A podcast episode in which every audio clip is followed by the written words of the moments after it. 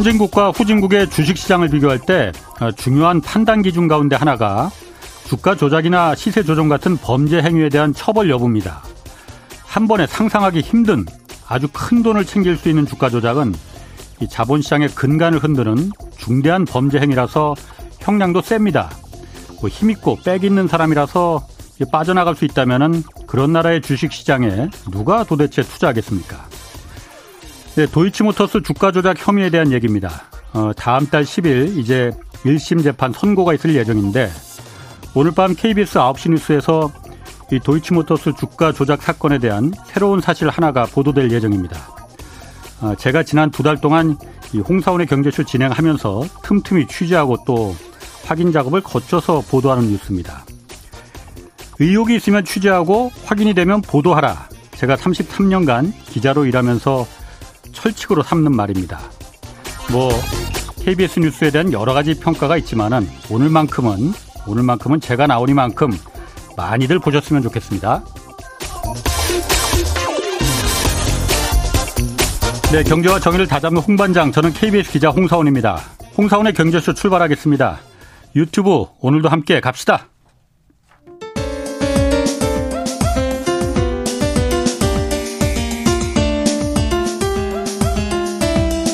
어려운 경제 이슈를 친절하게 풀어드립니다. 돈 되는 경제 정보를 발빠르게 전해드립니다. 예리하면서도 따뜻한 신사 이종우 이코노미스트의 원포인트 경제 레슨. 네, 원포인트 경제 레슨 이종우 이코노미스트 나오셨습니다. 안녕하세요. 예, 안녕하십니까. 예. 어떤 내용입니까? 아, 주가 조작 그거요. 예. 아, 그러니까 뭐 간단히 말씀드리면은 이게 뭐 재판에서 다 나온 내용이에요. 예. 재판을 이제 기자들이 지금 취재를 안 해서 그렇지 거기서 중요한 사실들이 막 툭툭 튀어나오거든요. 예. 근데 그때 주가 조작이 막 한참 있을 때 이미 그 금융당국에서 그걸 한번 적발을 했었더라고요. 보니까. 예. 그런데 그냥 넘어가 버렸어. 그래서 음. 그거 오늘 좀 보도하려고 합니다. 예. 그러니까 1차적으로 예. 어, 금융당국, 금융감독원이나 네. 이런 데서 예, 적발을 한 거죠. 예, 예. 근데 그거를 그냥 아, 묻어 놓고 그냥 가버린. 어쨌든 그런데 금감원은 지금도 계속 일관되게 예. 자기 금감원에서 여, 절대 그 저기 조사한 적 없었다 그때. 예. 어 자기네들은 모르는 내용이었다 했는데 뭐 재판부 법정에 그 그때 조사한 자료까지 다 제출이 됐더라고요. 그래서 음. 그거 오늘 보도하려고 합니다. 자, 그거는 뭐 9시 뉴스에서 오늘 보시면은 될 테고. 예. 어, 일단 그 한국은행이 기준금리 0.25% 올렸잖아요. 예. 이게 지금 가뜩이나 가계부채 부담 큰데 예. 영 기준금리 올라가면은 시장금리도 올라가는 거 아닌가 이 생각이 드는데 이자 부담이 더 커질까요? 어떻, 어떻습니까? 일단 이자 그 시장 금리가 더 올라가거나 아직까지 그러지는 않고 예. 있죠. 그러니까 이제 그 한국은행의 기준금리만 지금 올라가고 있는 그런 상태인데요. 우선 보게 되면요. 그 이번이 일곱 번째 연속으로 해서 금리를 인상한 거니까 예. 거의 사상 최고 그이 예. 최장기간에 걸쳐서 지속적으로 계속해서 금리를 인상했다. 예. 이렇게 이제 볼 수가 있습니다. 원래 금리를 인상하기 전에 상당히 예상이 됐었습니다. 그러니까 예. 확률상 굉장히 높은 부분은 금리를 인상할 거다라고 예. 상을 했었는데요. 그렇지, 예. 그렇게 예상을 했던 부분들은 우선 작년도가 연간으로 따졌을 때의 소비자 물가 상승률이 5.1%였습니다. 예. 그러니까 예. 그 외환위기가 발생했을 때 7.5% 상승한 이래로 가장 높은 상승을 음. 기록을 했거든요. 그렇기 때문에 당연히 보면 예. 어, 금리를 인상할 가능성이 있다 이렇게 예. 이제 볼 수 있었고 그다음에 그 동안에 어, 한국은행이 계속해서 했던 얘기가 뭐냐면 우리는 정치로부터 독립돼 있지만 연준으로부터 음. 독립돼 있는 건 아니다. 음, 그렇죠. 이런 얘기를 했었거든요. 명언을 남기셨지. 예, 그렇죠. 예. 그러니까 연준이 계속해서 금리를 인상하는 가운데에는 예. 우리도 어쩔 수 없이 어느 정도는 더 금리를 인상을 해야 된다라고 예. 하는 것 때문에 아마 이번에 이제 인상을 한 것 같고요. 예. 중간에 1월 3일 날서부터 조금씩 안 할 수도 있는 거 아니야 라는 음. 생각을 갖긴 했었는데 예. 그거는 아시는 것처럼 이제 정부가 그 당시에 부동산 완화 그렇죠. 대책을 굉장히 강하게 아. 내놨잖아요. 예. 그러니까 지금 금리가 오르는 것이 부동산 가격을 떨어뜨리는 요인이다라고들 음. 많이 생각하는 입장에서 다른 여러 가지 요 방안을 내놓는 것보다 금리 인상을 음. 딱 중단시켜 버리는 게 훨씬 더 그렇죠. 임팩트가 크지 않겠느냐. 예. 라고 하는 기대들 때문에 이번에 안 할 수도 있다 라고 예. 하는 생각을 했었죠. 예. 근데 일단 아무튼 한국은행이 얘기했던 우리는 정치로부터 독립돼 네. 있지만 연준으로부터 독립돼 있는 건 아니다라고 예. 하는 것이 이번에 좀 입증이 됐다 이렇게 예. 이제 생각이 됩니다. 자 앞으로 한번 어떻게 될 건가 하는 걸 네. 생각해 봐야 될 것 같은데요. 예. 연준이 0.25% 정도씩 두 번 인상한다라고 하는 그 가정하에서 음. 보게 되면 예. 어 1월 달에 금리 인상이 거의 마지막일 가능성 이 부분도 어 배제할 수는 없지 않느냐라는 예. 생각이 듭니다. 어, 물가도 보면 정점을 지나서 지금 계속해서 내려오고 있는 상태지 않습니까? 예. 그러니까 이제 계속해서 금리를 강하게 끌어올리고 해야 할 만한 요인들이 상당히 약해지고 있다. 이렇게 볼 수 있고요. 음. 앞에서 제가 말씀드렸지만 1월 달에 한번 발을 빼고 하기는 예. 했지만 예. 1월 달에 이제 그 정부가 강한 그 부동산 정책을 내놓고 네. 그 이후에도 가격의 변동이 거의 없는 상태가 되면 이제서부터는 정부도 내놓을 수 있는 카드가 없기 때문에 네. 한국은행을 달달 볶을 수밖에 없는 그런 그 형태가 됩니다. 금리 내려라? 예, 그렇죠.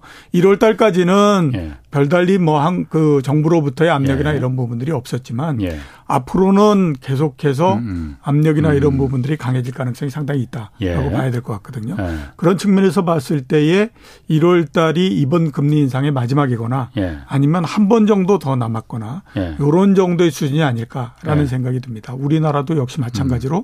이제 금리 인상이 거의 마무리 단계에 들어가고 있다라고 볼 수가 있겠죠. 음. 아까 말씀하신 대로 사실 이번에 금리를 한국은행이 안 올릴 가능성이 있다라는 얘기가 솔솔 나왔었거든요. 그 이유는 정부가 이 부동산 경착륙을 막는데 지금 모든 전력을 투구하고 있기 예, 때문에 뭐 그렇죠. 뭐 규제를 다 풀어버렸잖아요. 예, 예, 예 마지막 남은 게 금리인데 사실 예. 금리가 가장 결정적이긴 한데 그래서 그것 때문에 한국은행이 아무리 독립 된 기간이라 음. 하더라도 그래도 공조는 맞추잖아요. 원래 예, 예, 서로 그렇죠. 밥 먹으면서 얘기도 할 거 아니에요. 그러면 이번에 안 내릴 수도 있겠다 생각했는데 음. 그럼 이번에 금리를 올렸단 말이에요. 기준금리를 한국은행은 예. 어쨌든 그러면은 정부의 지금 그 부동산 여태까지 내놓은 일삼 대책이 뭐 있지 않습니까? 이게 그러면 약발이 먹히겠느냐? 예. 어떻습니까? 현재로서는 약발이 먹히기가 그렇게 쉽지는 않은 상황이라고 봐야 되죠. 그거는 네. 뭐 금리를 인상했기 때문도 있지만 예. 그거보다 보다 더큰 음. 이유는 가격이 계속 떨어지는 상태에서 예. 정책을 내놓는다고 하더라도 그 정책은 예. 먹히지 않는 것이 예. 일반적이기 때문에 예. 지금 그 틀 내에 들어가 있다라고 예. 봐야 될 것 같거든요. 어, 이번 정부가 출범해서 음. 1월 3일 날까지 여섯 번의 부동산 그 예. 그 부양 대책을 내놨습니다. 예. 어, 취임하는 첫날서부터 내놨으니까요. 예. 아무튼 이렇게 됐었거든요.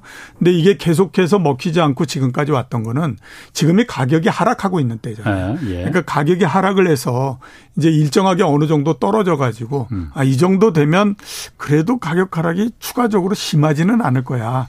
라는 생각이 들면 그때 정도서부터 이제 그 이 정책이 조금씩 먹혀 예. 들어가는 예. 그런 형태가 되는 거거든요. 예. 근데 지금은 보면 그게 아니라 계속해서 가격이 떨어지고 있는 상태이니까 이게 정책을 어떤 걸 내놓는다고 하더라도 그게 별로 그렇게 먹히지 않는 형태가 되는 거죠. 네. 이거는 가격이 붙어 있는 모든 그 이 자산 음. 이것들에 동일하게 적용될 수 있는 부분들입니다. 예. 그러니까 부동산만 그런 것도 아니고요.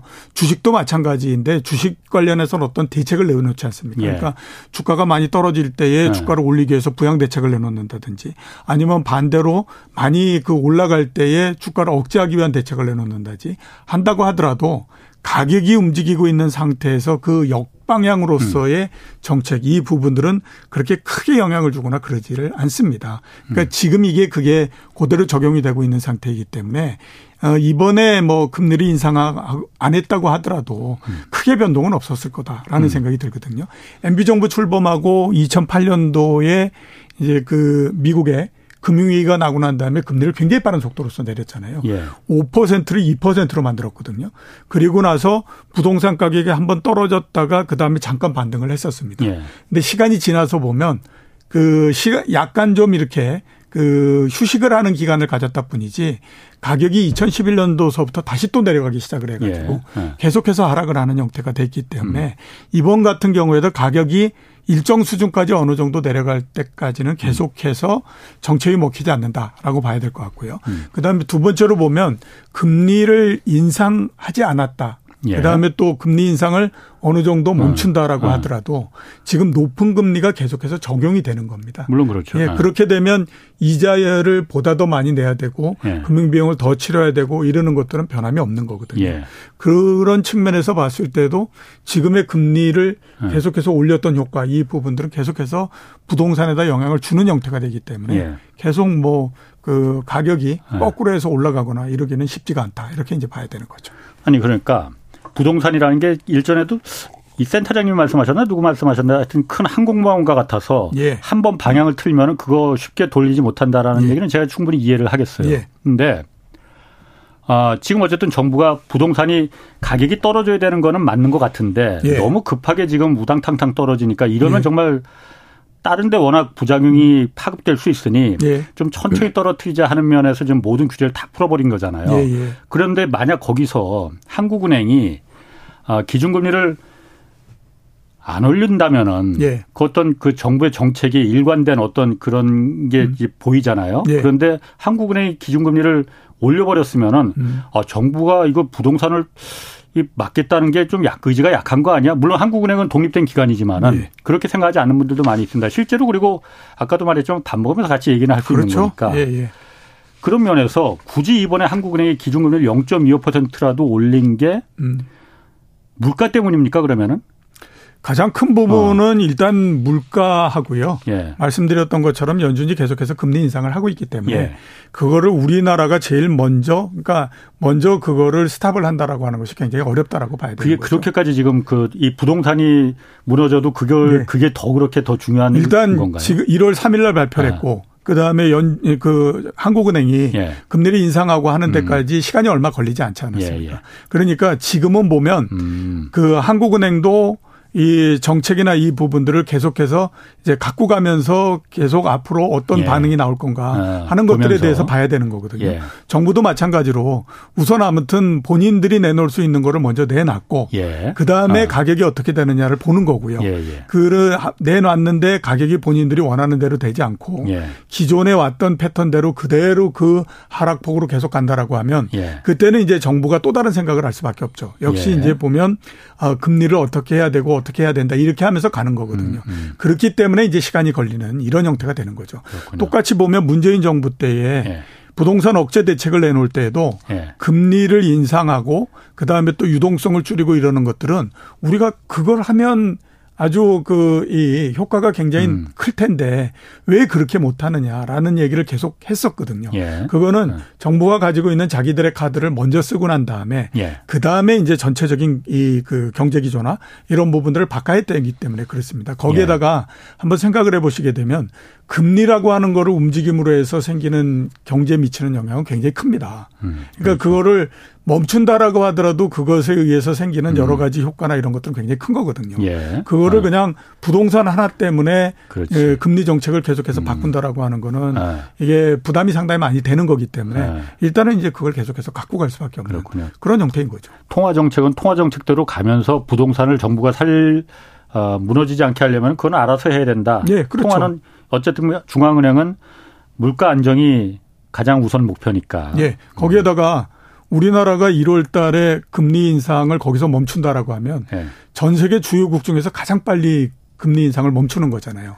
지금 보면 유럽도 어, 계속해서 올리고 예, 있지. 예, 미국도 그렇죠. 계속해서 올리고 있죠.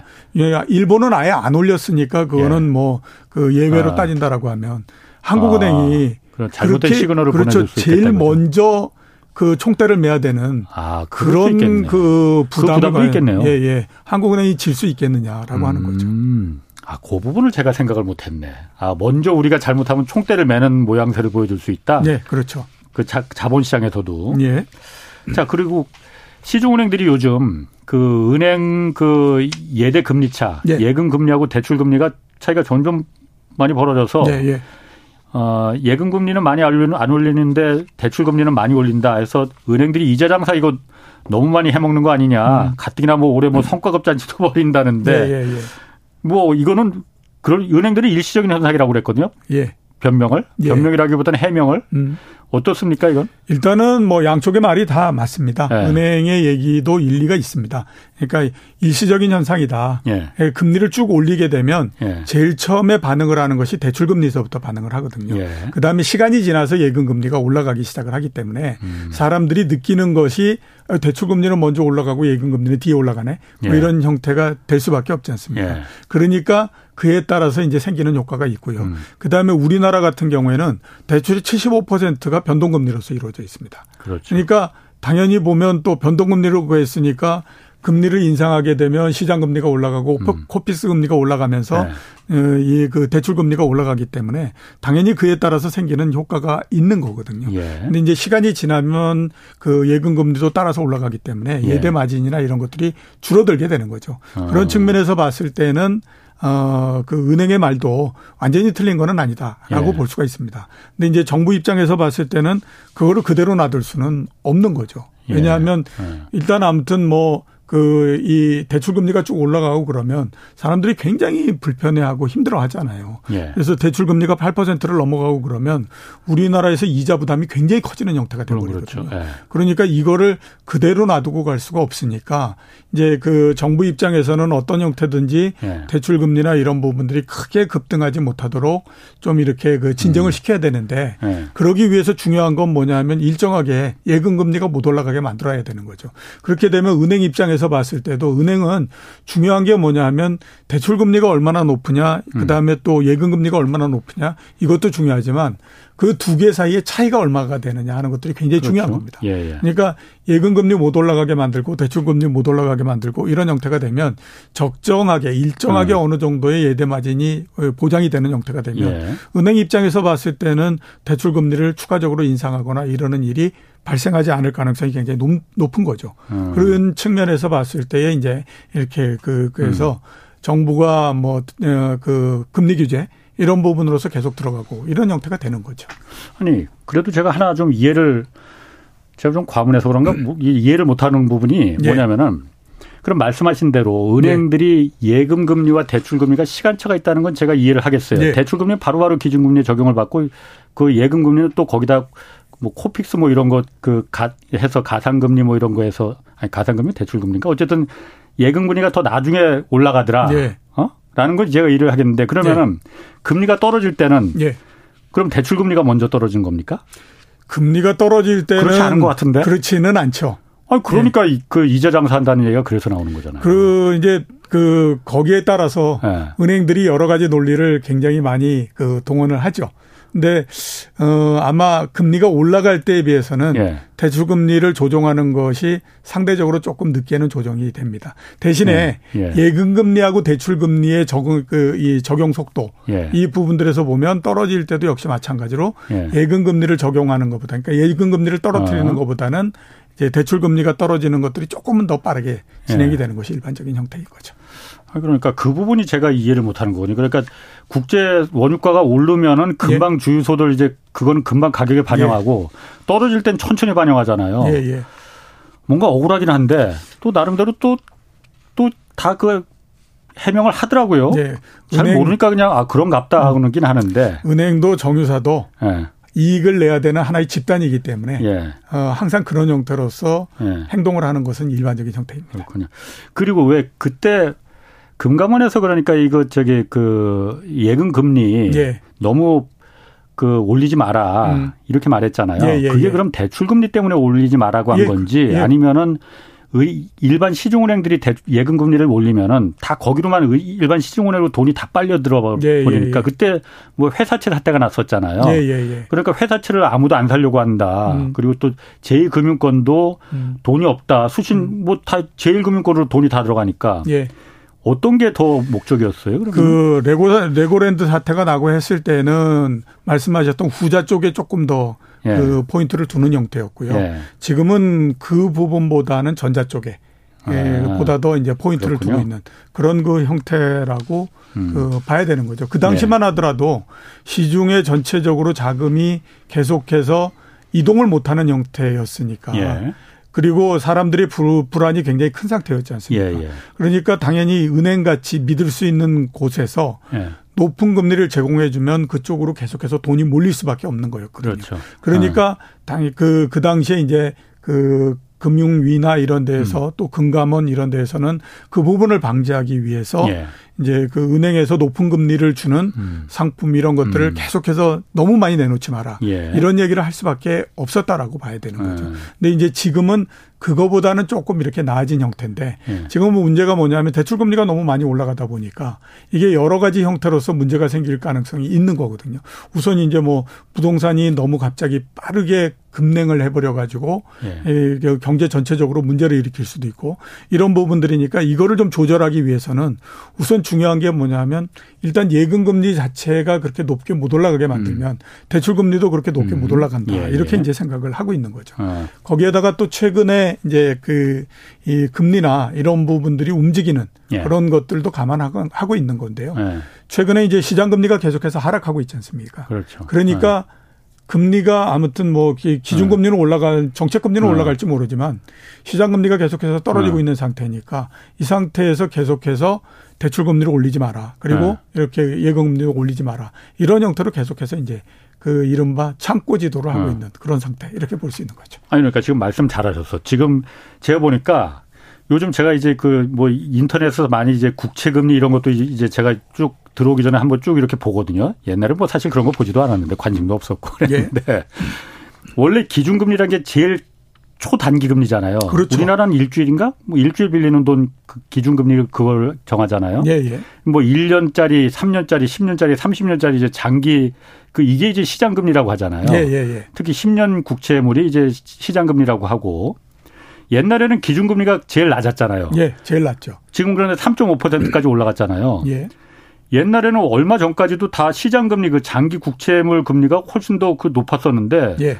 지금은 보니까는 기준 금리가 제일 높아 3.5%가. 예, 맞습니다. 나머지 10년물은 뭐 3.2%가 뭐 그렇고 다 오히려 더 낮잖아요. 예, 예. 그걸 어떻게 해석이 되는 거예요? 그러니까 이제 10년물 국채를 비롯해서 예. 그 장기 국채 같은 경우에는 예. 앞으로의 경제가 어떻게 될 것인가 하는 거에 따라서 그렇죠. 예, 그 금리가 결정이 됩니다. 예. 그리고 아주 장기간에 걸쳐서 경제 정책이 어떻게 될 것인가. 예. 그다음에 이 그 저금리의 상황이 어느 정도 이어질 수 있을 예. 것인가 하는 거에 따라서 결정이 되는 거거든요. 예. 그러니까 굉장히 정책적인 측면이 강하고 예. 그다음에 경기에 의해서 만들어지고 예. 예 그런 부분들이 있고요. 예. 그다음에 이제 지금 우리가 얘기하는 기준 금리나 정책 금리 그다음에 또 뭐 뭐 한 달 금리, 두 달 금리 이런 부분들은 한국은행을 포함해서 중앙은행들이 과연 정책을 어떻게 피고 있느냐 하는 네. 것들에 따라서 이제 결정이 됩니다. 예. 근데 이제 지금은 보면 계속해서 금리를 인상하고 하는 이제 그 이 긴축의 형태를 계속해서 유지를 하지 않습니까? 예. 그러니까 이제 단기 금리 같은 경우는 계속해서 그 영향을 받아서 올라가는 거고요. 예. 장기 금리 같은 경우는 앞으로 보니까 경제 성장률이 옛날보다도 못할 것 같아요. 네. 아주 오랜 시간 네네. 동안에 걸쳐서 과거에 보면 그래도 한 2점 몇 퍼센트씩 뭐 10년 평균으로서 성장하고 했는데 지금은 보면 그보다도 훨씬 더 낮아져서 예. 이제 앞으로 한 10년 정도 지나니 지나서 그에서 봤을 때 평균이 한 1.5% 정도밖에 안 될 것 같아. 예. 라고 생각하면 장기 금리는 그에 따라서 내려가는 형태가 되는 겁니다. 그러니까 지금 보면 그렇게 되고 있기 때문에 일단 지금 금리를 계속해서 음. 인상하기 때문에 단기 금리는 높지만 예. 앞으로의 경제 상황이나 그다음에 경기가 나빠질 가능성이 예. 높고 그다음에 이렇게 높은 물가가 계속해서 유지가 안 될 거기 때문에 예. 자연히 보면 금리도 오랜 그 이게 음. 오랜 시간 동안에 높은 금리를 계속해서 유지하지 못할 거다라고 생각하니까 장기 금리를 계속해서 떨어지는 형태가 되는 거죠. 그래서 지금 음. 보면 장기 금리보다도 단기 금리가 높은 그런 어. 형태가 계속되고 있는 겁니다. 아니 그러면은 예. 그 제가 자꾸 무식한 질문해서 미안합니다. 그 주택담보대출이나 이런 게 예. 기준금리를 기준으로 해서 하는 게 아니고 예. 시장금리 특히 10년물 국채 이걸 기준으로 해서 많이 정하잖아요. 예. 거기다 뭐 가상금리 얼마 더하고 뭐 하는 거잖아요. 옛날엔 기준금리가 올라가면 10년물 국채금리도 시장금리도 계속 올라갔단 말이에요. 예, 맞죠. 그래서 이제 기준금리가 올라가니까 어, 주택담보대출 금리도 더 올라가네 했는데 음, 음. 지금은 오히려 10년물 국채금리가 장기 시장금리가 떨어지고 있잖아요. 그럼 대출 금리도 떨어져야 되는 거 아니에요? 예, 이제 음. 시간이 지나면서는 아. 조금씩 그게 그 부분이 조정이 될 가능성이 높죠. 왜냐하면 아. 그 은행들이 가장 예. 중요하게 생각하는 금리는 예. 은행채 금리입니다. 음. 은행이 본인들이 채권을 그렇지. 발행을 해가지고 그거를 통해서 돈을 조달 조달을 하는 거기 때문에 예. 당연히 아. 은행채 금리가 어떻게 되느냐 예. 하는 것들이 굉장히 중요하고요. 예. 은행채 금리라고 하는 거는 국채 금리하고 또 연동이 돼가지고 거기에다가 플러스 어느 정도 해가지고 계속 예. 연동이 돼서 움직이는 거니까 음. 당연히 은행채 금리가 굉장히 중요하다고 봐야 그렇군요. 되는 거거든요. 음. 그러니까 지금 보면 국채 금리가 내려가면서 시간이 지나서 은행채 금리도 조금씩 떨어지고 그렇게 되면 예. 또 시간이 지나면 대출 금리도 조금씩은 내려가고 아. 이러는 형태로서 조정이 되는 거죠. 그렇군요. 그럼 꼭 그러니까 기준금리가 올라간다고 해서 어, 주택담보대출 같은 그런 뭐 어떤 그 시장 금리가 예. 같이 무조건 올라간다 이거는 아니네요. 예, 그러니까. 그거는 아닙니다. 아. 그 미국 같은 경우에도 보면요. 예. 미국은 모기지가 굉장히 길기 때문에 그렇죠. 가장 중요하게 모기지와 관련해서 부동산과 관련해서 예. 가장 중요하게 생각하는 금리는 30년 만기 국채. 예. 그게 이제 가장 중요하게 생각을 하고요. 예. 기준금리를 얼마로 하느냐 이런 것들은 부동산과 관련해서는 그렇게 크게 중요하지는 음. 않죠. 그런데 이제 과거 같은 경우에 보면 기준금리를 올리고 내리는 거 하는 거는 예. 그거를 올리고 내리고 함으로 해서 시장금리를 끌어올리고 음. 내리고 하는 것들에 영향을 주기 위해서 그렇게 하는 거거든요. 예. 근데 이제 지금은 보면 이미 시장금리도 어느 정도 올라올 만큼 올라왔고 기준금리도 거의 인상이 맨 막판에 이제 막바지에 도달한 상태이기 때문에 예. 그게 가지고 있는 기능이나 이런 것들은 굉장히 음. 약해진 그런 형태라고 봐야 됩니다. 그렇군요. 다음 또 하나 요즘 제가 유심히 아주 그냥 관심 있게 보고 있는 게 제가 뭐 도이치모터스만 보는 게 아니고 예. 일본 그 국채 있잖아요. 예, 예. 어, 이거 아주 요즘 흥미진진하더라고요. 일본이 그러니까 일본 중앙은행이 10년물 거기는 이제 기준금리를 조정하는 게 아니고 예. 긴축은 이거 해야겠는데 금리를 음. 올려야겠는데 기준금리를 올리는 게 아니고 10년물 일본 국채를 갖다가 금리를 0.25%였던 걸 갖다가 예. 0.5%로 올렸잖아요. 그렇죠. 예. 그 말은 10년물 국채 가격이 계속 폭 내려가고 있기 때문에 그런 금리를 올린 거잖아요. 이 예, 정도까지 예. 우리가 허용하겠다. 예, 예. 그래서 0.5%또 넘어가려고 그러면 자꾸 일본 중앙은행이 다 사주는 거잖아요. 그 예, 국채를. 예, 맞습니다. 요즘 보면은 밤에 0.5% 넘어가요 막. 예, 예. 그러다가 아침 되면은 다시 또 0.5% 가까이 붙더라고요. 예. 일본은행이 사주니까. 사준다는 거죠. 예. 지난주 금요일에는 그거 사주는데 거의 50조 원 가까이 돈을 썼다고 해요. 네. 일본은행이. 음. 그럼 이게 0.25였다가 0.5로 올린 지 며칠이나 됐다고 네. 금방 0.5로 붙어버린 거잖아요, 지금. 예, 예, 예. 이거 버틸 수 있는 겁니까, 그러면은? 지금. 계속 이렇게 사줘도 되는 거예요? 원래 이럴 경우에는 예. 앞에서 제가 부동산에서도 말씀드렸던 것처럼 예. 정책이 가격을 못 이기는 것이 일반적인 형태입니다. 그렇기 때문에 그 시간이 지나면 예. 결국 그 일본 중앙은행도 예. 정책을 바꾸거나 이러는 쪽으로서 갈 가능성이 굉장히 높, 다라고 예. 일단 볼 수가 있습니다. 예. 지금 이제 시장에서 얘기하는 방안은 세 가지 정도를 얘기하고 있거든요. 하나는 뭐냐면 좀 전에 말씀하셨던 yield control curve, 그 yield 어, curve control에서 예. 그 0.5%까지 허용을 해주겠다라고 하는 걸 더 넓혀준다라고 하는 거죠. 0.75 내지 1%까지 넓혀준다 라고 하는 방안이 하나 있습니다. 그렇게 되면 0.5%로서 막는 것보단 0.75나 1.0%로서 막는 것이 훨씬 더 예. 힘이 덜 들어가는 형태가 되겠죠. 왜냐하면 예, 예.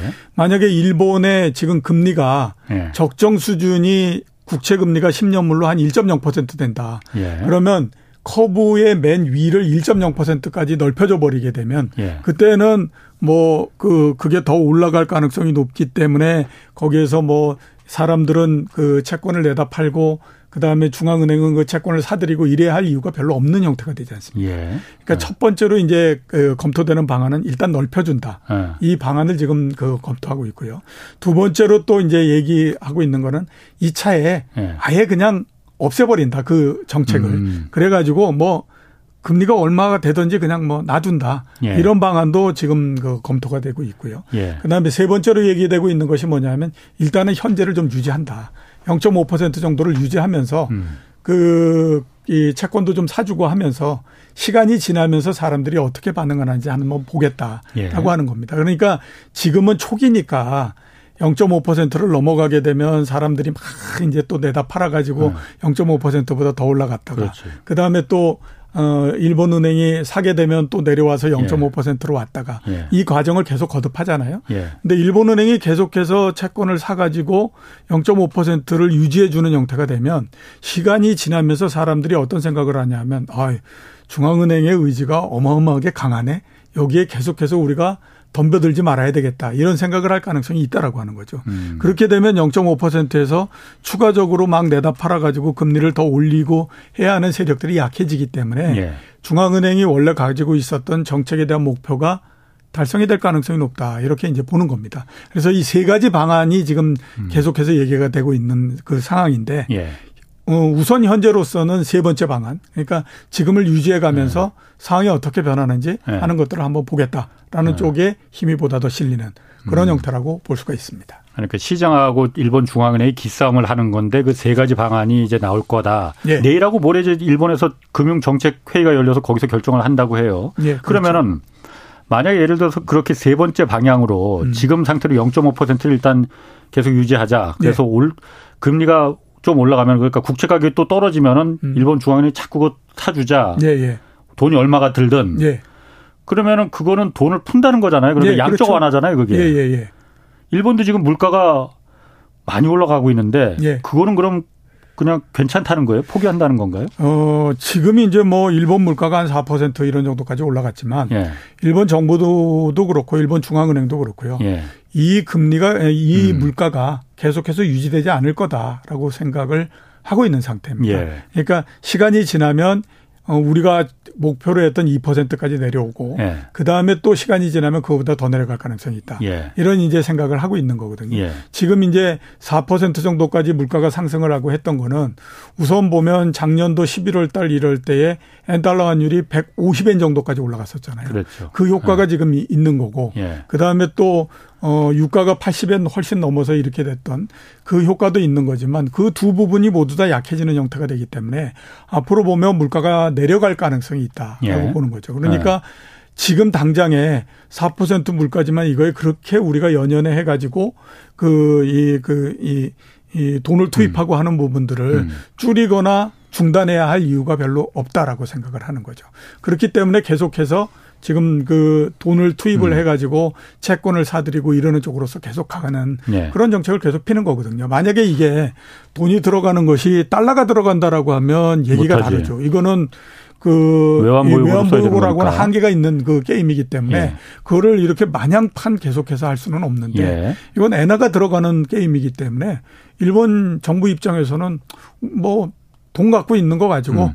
우리가 일단 정책을 필 때에 사가지고 유지시켜 놓고 나중에 또 뭐 하면 그냥 또 음. 채권 매도하면 되잖아. 이런 형태로서 가고 있는 거기 때문에 그 부분은 특별히 문제가 없다라고 지금 생각을 하고 있는 그런 상태입니다. 근본적으로 이 그 일본 정부가 이 장기 구 시장 금리를 갖다가 정책적으로 이 중앙은행이 통제하는 게 일본만 지금 하고 있는 거잖아요. 미국도 그러니까 2차 세계 대전 때 잠깐 했었다고 해요. 그때 전쟁 비용 되느라고 국채를 워낙 미국이 많이 발행하다 보니까 장기 네. 금리가 막 올라가 보니까 그거 이제 통제를 잠깐 했다가 아 이거는 부작용이 나중에 감당 못 하겠는데 해서 금방 이제 폐기를 했다는데 네. 일본도 2016년부터 이거를 도입을 한 거잖아요. 네. 그때 그 엔저 뭐 아베노믹스 뭐 하면서, 하면서 이거를 만약 아까 말씀하신 대로 두 번째 방안 네. 이참에 이거 아예 없애버린다. 없애 원, 원래대로 다른 나라처럼 그냥 가자 한국처럼 가자 해버리면은 무슨 그 부작용 어떤 일이 벌어질까요? 일단은 금리가 좀 올라가겠죠. 예. 지금 그 일본의 적정 금리가 어느 수준에 대해서 뭐아그 얘기가 굉장히 많겠지만 예. 과거에 그 아무런 그 제한 조치가 없고 예. 했을 때에 그러니까 뭐 2000년대 초반이나 2000년대 중반이나 이럴 때에 일본의 금리가 1%를 중심으로 해서 왔다 갔다 하는 예. 형태였었거든요. 예, 예. 지금은 그 정도까지는 올라갈 수 있다라고 봐야 되죠. 왜냐하면 어떻게 됐든지 아무튼 그, 음. 그 물가도 2% 정도를 넘어가는 그렇죠. 그런 예. 그 상태지 않습니까? 예. 그러니까 그것만 가지고도 1% 정도는 갈 수 있다라고 봐야 되는 거거든요. 예. 그러니까 아마 없애버린다라고 하게 되면 일본의 장기 국채 금리인 10년물 국채 수익률이 1% 정도의 수렴하는 형태로서 올라오는 예. 그런 부분이 될 거다라는 생각이 듭니다. 그러니까 예. 일본 정부가 그리고 일본 중앙은행이 네. 과연 일본에서의 1% 1.0%라고 하는 금리를 우리가 어떻게 이해를 해야 될 것인가 예. 하는 거에 따라서 그 반응도는 달라진다라고 봐야 되죠. 음. 그러니까 1.0% 정도면 우리가 충분히 견딜 수 있을 만해라고 예. 생각하면 음. 뭐 없애고 하는 데서 특별히 문제는 없다라고 봐야 되는 거고요. 음. 그게 아니라 여전히 금리는 그 일본의 경제는 안 좋고 이런 다 라고 생각하게 되면 일단 아무튼 1% 정도까지 금리를 인상하고 올라가는데 네. 되게 부담을 느낄 수밖에 없겠죠. 그럼 지금처럼 0.5%로 막느냐, 0.75%로 음. 막느냐 이거를 가지고 계속 고민을 할 수밖에 없는 거고요. 그렇군요. 지금 유튜브에서 돌쇠님이 그 얘기는 하시는데 이거는 제가 고개가 끄떡끄떡해지네요. 일본 경제가 워낙 불황, 불황의 세월이 길었잖아요. 그래서 금리든 환율이든 그래서 어떤 거시적인 경제 정책이 힘을 지금 발휘할 수 있는 상황이 아니다. 예. 아, 라는 얘기 그런 그런 예, 고개가 그렇죠. 끄떡끄떡해지네요. 예. 아베노믹스 하면서 예. 벌써 얼마나 오랜 시간 동안에 걸쳐서 엔저와 그렇죠. 그다음에 거의 제로 퍼센트 예. 금리와 양적 완화와 이런 것들을 계속했습니까? 그게 이제 한계 온 거라고 봐야 되는 거잖아요. 예, 지금은 어떻게 생각하면 네. 견딜 수 없는 한계 정도까지 왔다라고 봐야 되죠. 음. 이렇게 비정상적인 형태의 경제 정책을 그렇죠. 이렇게 오랜 시간 동안 지속을 하게 되면 네. 경제가 왜곡될 수밖에 없는 거니까요. 당연히 그렇게 된다라고 봐야 되죠. 일본 상황은 좀그좀더 지켜보고 네. 우리 옆에서 우리한테 미치는 영향도 크니까 네. 좀 지켜보겠습니다. 미국의 12월 그 소비자 물가 지수 CPI라고 하죠. 이거 네. 6.5% 어, 상승했어요. 네. 이거 어좀 청신호잖아요, 일종의. 네. 미국 증시도 확실하게 반응했죠, 여기에. 예. 그 제가 봤을 때는 네. 아, 물론 말씀하셨던 것처럼 미국의 주가가 아. 반응을 어. 하고 했지만 예. 어 12월 달에 그 미국의 소비자 물가 예. 이거를 기점으로 해 가지고 더 이상은 물가라고 하는 것이 예. 이제 사람들한테 중요하게 생각되는 경제 변수 이거는 아닐 것 같다라는 생각이 듭니다. 그러니까 이제 어, 예, 어. 물가의 영향력이 어. 점차 퇴조하고 있다. 이렇게 이제 봐야 되는 거죠. 그 퇴조하고 있다라고 어. 하는 거는요. 어, 이미 그 11월 달에 물가가 나왔을 때에 네. 시장의 반응을 보게 되면 아, 이게 물가가 우리가 뭐 맨날 물가, 어. 물가, CPI 뭐 어쩌고 저쩌고 예. 얘기하는데 어, 시장의 예상보다도 좋았는데도 불구하고 시장이 한 1% 정도밖에 반응을 안 하는 거 보면 음. 이미 사람들이 어느 정도의 생각을 갖고 있구나라고 하는 것들을 11월 달에 이미 얘기를 했었거든. 그 보여줬었거든요. 음. 12월 달은 그거에다가 완전히 못을 박아버렸다. 그래서 아 이제서부터 2월 달, 3월 달에 물가가 뭐 쭉 내려가서 5%가 나오고 이렇게 한다고 하더라도 이제 사람들은 그렇게 크게 반응을 하지 않을 것 같다라는 생각이 듭니다. 그렇게 되는 이유는요. 이미 8월 달에 미국의 금, 그 물가 상승률이 피크를 치고 내려오기 시작을 하잖아요. 예. 그리고 뚜렷하게 이미 보면 하락 추세가 굳어져 있는 형태인 거거든요. 예. 그러니까 그런 트렌드가 굳어져 있는 형태가 되면 예. 당연히 그에 따라서 생기는 반응도 이런 것들은 줄어들 수밖에 없습니다. 음. 그렇기 때문에 이제 물가의 그 이 영향력이나 이런 것들이 이제 계속해서 줄어든다라고 봐야 되고요. 예. 그 다음에 작년도 우리가 워낙 물가 물가 이렇게 얘기해서 그렇지 네. 원래 물가라고 하는 것은 주식 시장에서도 그렇고 경제 전체로서 봤을 때도 그렇고 그렇게 중요한 변수는 아니었습니다. 어. 근데 이제 작년도는 워낙 뭐 금리에 네. 따라서 막 이렇게 그걸 했기 때문에 그래서 이제 많이 영향을 받았던 거였거든요. 예. 아마 제가 보기에는 이제는 원래 모양으로 돌아가는 거 아닌가라는 음. 생각이 듭니다. 그래서 금리 그러니까 이제 물가가 한 5% 정도로서 떨어지게 되면 예. 그 다음서부터는 이제 물가를 가지고 뭐 주식 시장에서 이 얘기 저 얘기하고 하는 것들은 거의 어, 찾아보기 어려운 음. 그런 형태가 되고요. 예. 마찬가지로 보게 되면 금리도 지금 보면 뭐 시장 금리가 미국 10년물 국채 수익률이 3.6%뭐 이렇게 되지 않습니까? 예. 3.5% 되고 이렇게 되면 그 다음서부터 금리를 가지고 또 더 크게 얘기하거나 이러지 않습니다. 음. 그거는 시장이 가지고 있는 기능 때문에 그렇다라고 봐야 되는 음. 거거든요. 음. 예를 들어서 보게 되면요. 우리나라가 97년도에 외환위기가 났었잖아요. 예. 98년도 내내 보면 막 진짜 원달러 환율이 모든 거를 다 결정하는 것처럼 얘기를 했었어요. 음. 언론도 그랬고 주식시장에서도 초반에는 그랬고 그랬는데 예. 원달러 환율이 1,400원 정도 밑으로 내려오면서부터는 예. 사람들이 원달러 환율에 대해서 별로 그렇게 관심도도 없고 그거에 따라서 시장이 움직이거나 이러는 부분들이 없었습니다. 음. 그러니까 이번도 제가 봤을 때는 마찬가지라고 생각이 됩니다. 이미 이제 그 물가는 떨어지는 형태가 됐기 때문에 예. 미국의 물가 상승률이 5% 정도 이렇게 내려서 내려오는 형태가 되면 그 다음부터 그거에 대한 관심도 줄어들고요. 그 다음에 또 금리가 가지고 있는 역할도 음. 그리고 금리에 대한 그 관심도도 굉장히 많이 떨어지는 그런 형태가 될 걸로 그렇게 보입니다. 내성이 생긴다는 거예요? 그러면? 예, 그렇죠. 내성이 어. 생기고 예. 그 다음에 변동이 있을 때에 예. 그러니까 막 변동이 있고 막 네. 이럴 때에 관심도가 높아지는 건데 예. 이미 트렌드가 잡혀서 쭉 내려간다라고 하는 건 변동성은 줄어드는 형태가 돼버리잖아요. 예. 그 다음에 또 시장 금리가 3.5%에서 아예 머물러 버리면 음, 음. 그건 옆으로 이렇게 가는 거지 변동이 있는 건 아니잖아요. 예. 그 다음에는 음. 보면 금리의 수준이 높으냐 낮으냐를 가지고 따지는 거지 금리가 얼마나 올라가느냐 떨어지느냐를 가지고 얘기하는 건 아니니까 음. 당연히 그때 되면 관심도는 떨어진다라고 음. 볼 수밖에 없는 거죠. 미국 연방준비제도는 그러니까 미국 중앙은행은 올해 안에 뭐 금리 음. 내려갈 인하 시킬 가능성 전혀 없으니 김치국 마시지 마라. 뭐 예. 김치국이라고 표현하지는 않았지만 음. 그렇게 얘기했는데 예. 뭐 국내에서 시장 상황을 보는 그 전문가들마다 좀 다른 해석이 있어요. 센터장님은 예. 어떻게 생각하시는지. 11월 어. 달에 인하를 어. 시작하지 않겠느냐라고 아, 12, 하는 올해 11월부터 예, 예. 기대가 어. 상당히 있는 건 사실입니다. 이유는 예. 네. 그거는 아마 이제 11월 정도 되면 이미 예. 물가 상승률도 2% 정도로서 내려오고 예. 그다음에 11월 정도 되면 어 경기도 상당히 나쁜 것이 1년 정도가 지나기 때문에 예. 사람들이 경기를 좀 끌어올려야 되는 거 아니야? 라고 예. 하는 요구를 굉장히 많이 할 거다라고 하는 거죠. 예. 그렇게 되면 그때서부터 금리 인하가 시작될 거다라고 예. 이제 많이 기대를 하는 거고요. 예. 저는 그것보다는 연준이 얘기하는 거가 그대로 유지될 가능성이 높다라는 생각이 듭니다. 그러니까 최소한 올해 내에는 금리를 음. 인하하지 않는 형태로서 갈 거다라는 예. 생각을 갖는데요.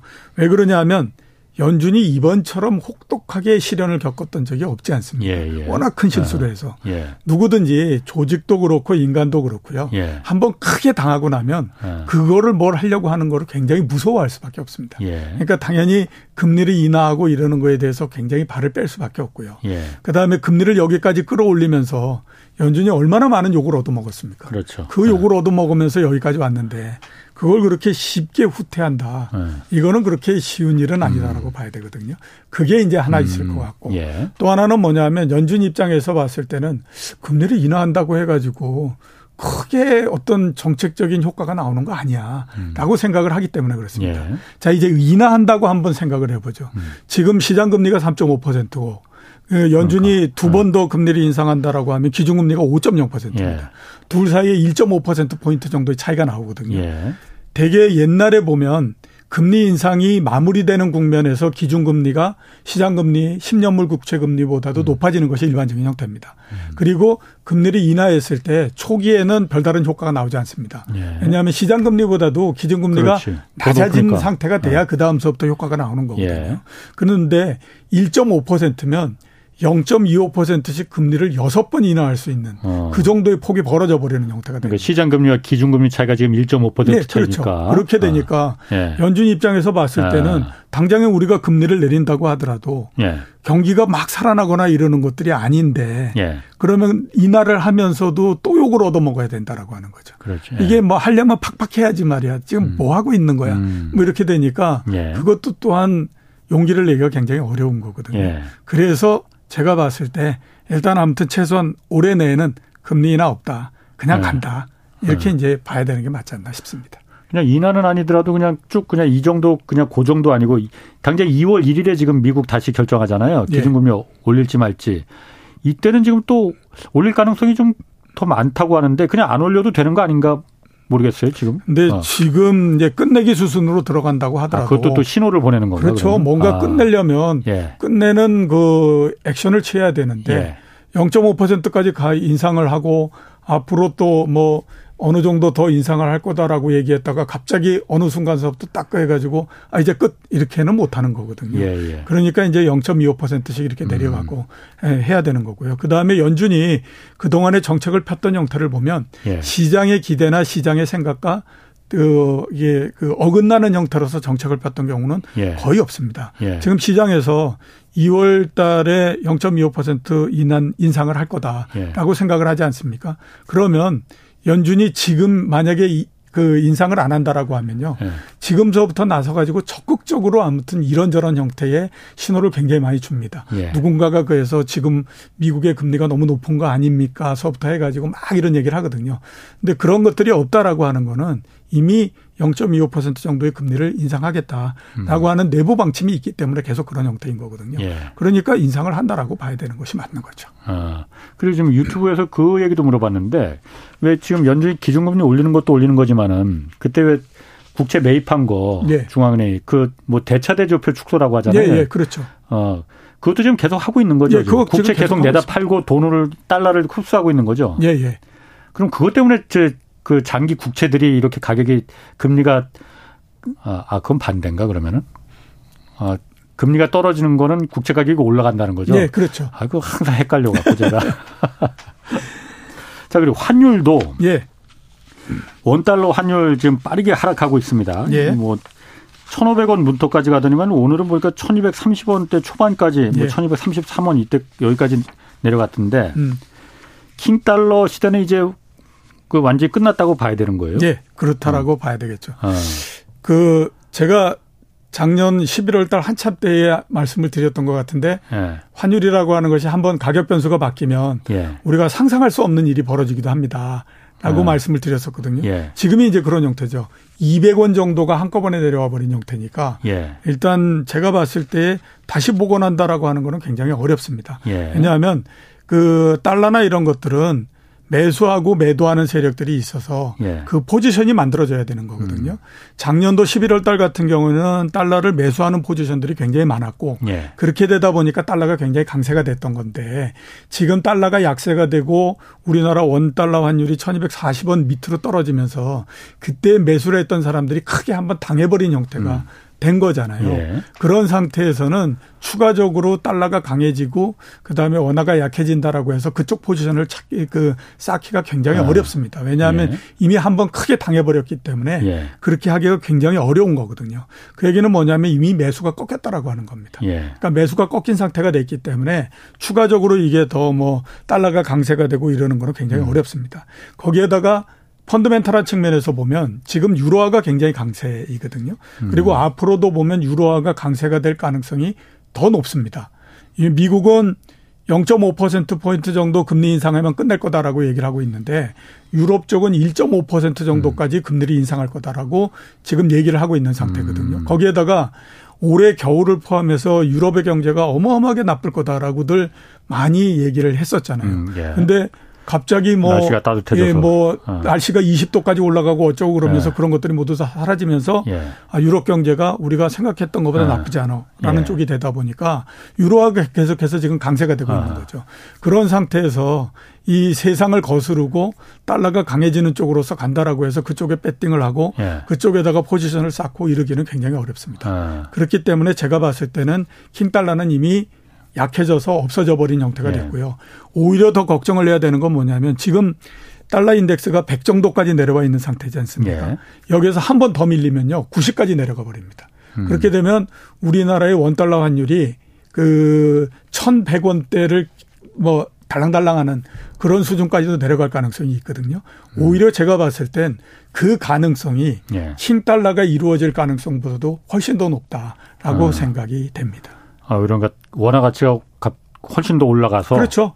1,100원 음. 뭐 이렇게 예. 되고 뭐 하면 1,100원 밑으로도 내려가고 예. 이럴 가능성이 1,300원을 넘어서 1,400원을 가고 이럴 예. 가능성보다도 훨씬 더 높다라고 봐야 되는 거죠. 지금 금값도 그러니까 계속 올라가고 있잖아요. 예. 이것도 그럼 달러가 그 가치가 약, 약, 그 점점 없어져, 그 매력이 좀 덜해지니까는 금값도 올라가는 네, 거잖아요. 그렇죠. 달러, 그동안에는 네. 달러를 가지고 이런 것들을 모두 다 이제 포지션을 만들고 이렇게 해서 네. 그쪽에서 수익을 내고 이런 형태가 됐었는데 네. 달러가 계속해서 약해지다가 보니까 이제는 금 쪽으로 모이고 있는 거죠. 그래서 음. 작년 11월 달서부터 대략 한 14% 정도 상승을 한 상태고 네. 그다음에 원자재들이 달러가 약해지게 되면 원자재 가격이 올라갑니다. 예. 왜냐하면 거의 대부분들의 음. 원자재가 달러로서 결제를 하기 때문에 달러가 약해지게 되면 그 부분만큼을 원자재 가격 상승을 통해 가지고 음. 메꾸거나 이런 형태로서 하거든요. 예. 그렇기 때문에 최근에 보면 유가도 올라갔어요. 뭐 경기가 안 좋다라고 하는데도 불구하고 80달러대로 다시 올라가고 하지 예. 않습니까? 예. 그게 이제 달러가 약해지고 이런 영향이 거기에서 상당히 많이 음. 역할하고 있다 이렇게 볼 수가 있는 거죠. 음. 그 마지막으로 좀 그 국내 증시 보면은 예. 최 잠깐 급락세했다가 지금 다시 올라가고 있거든요. 예, 예.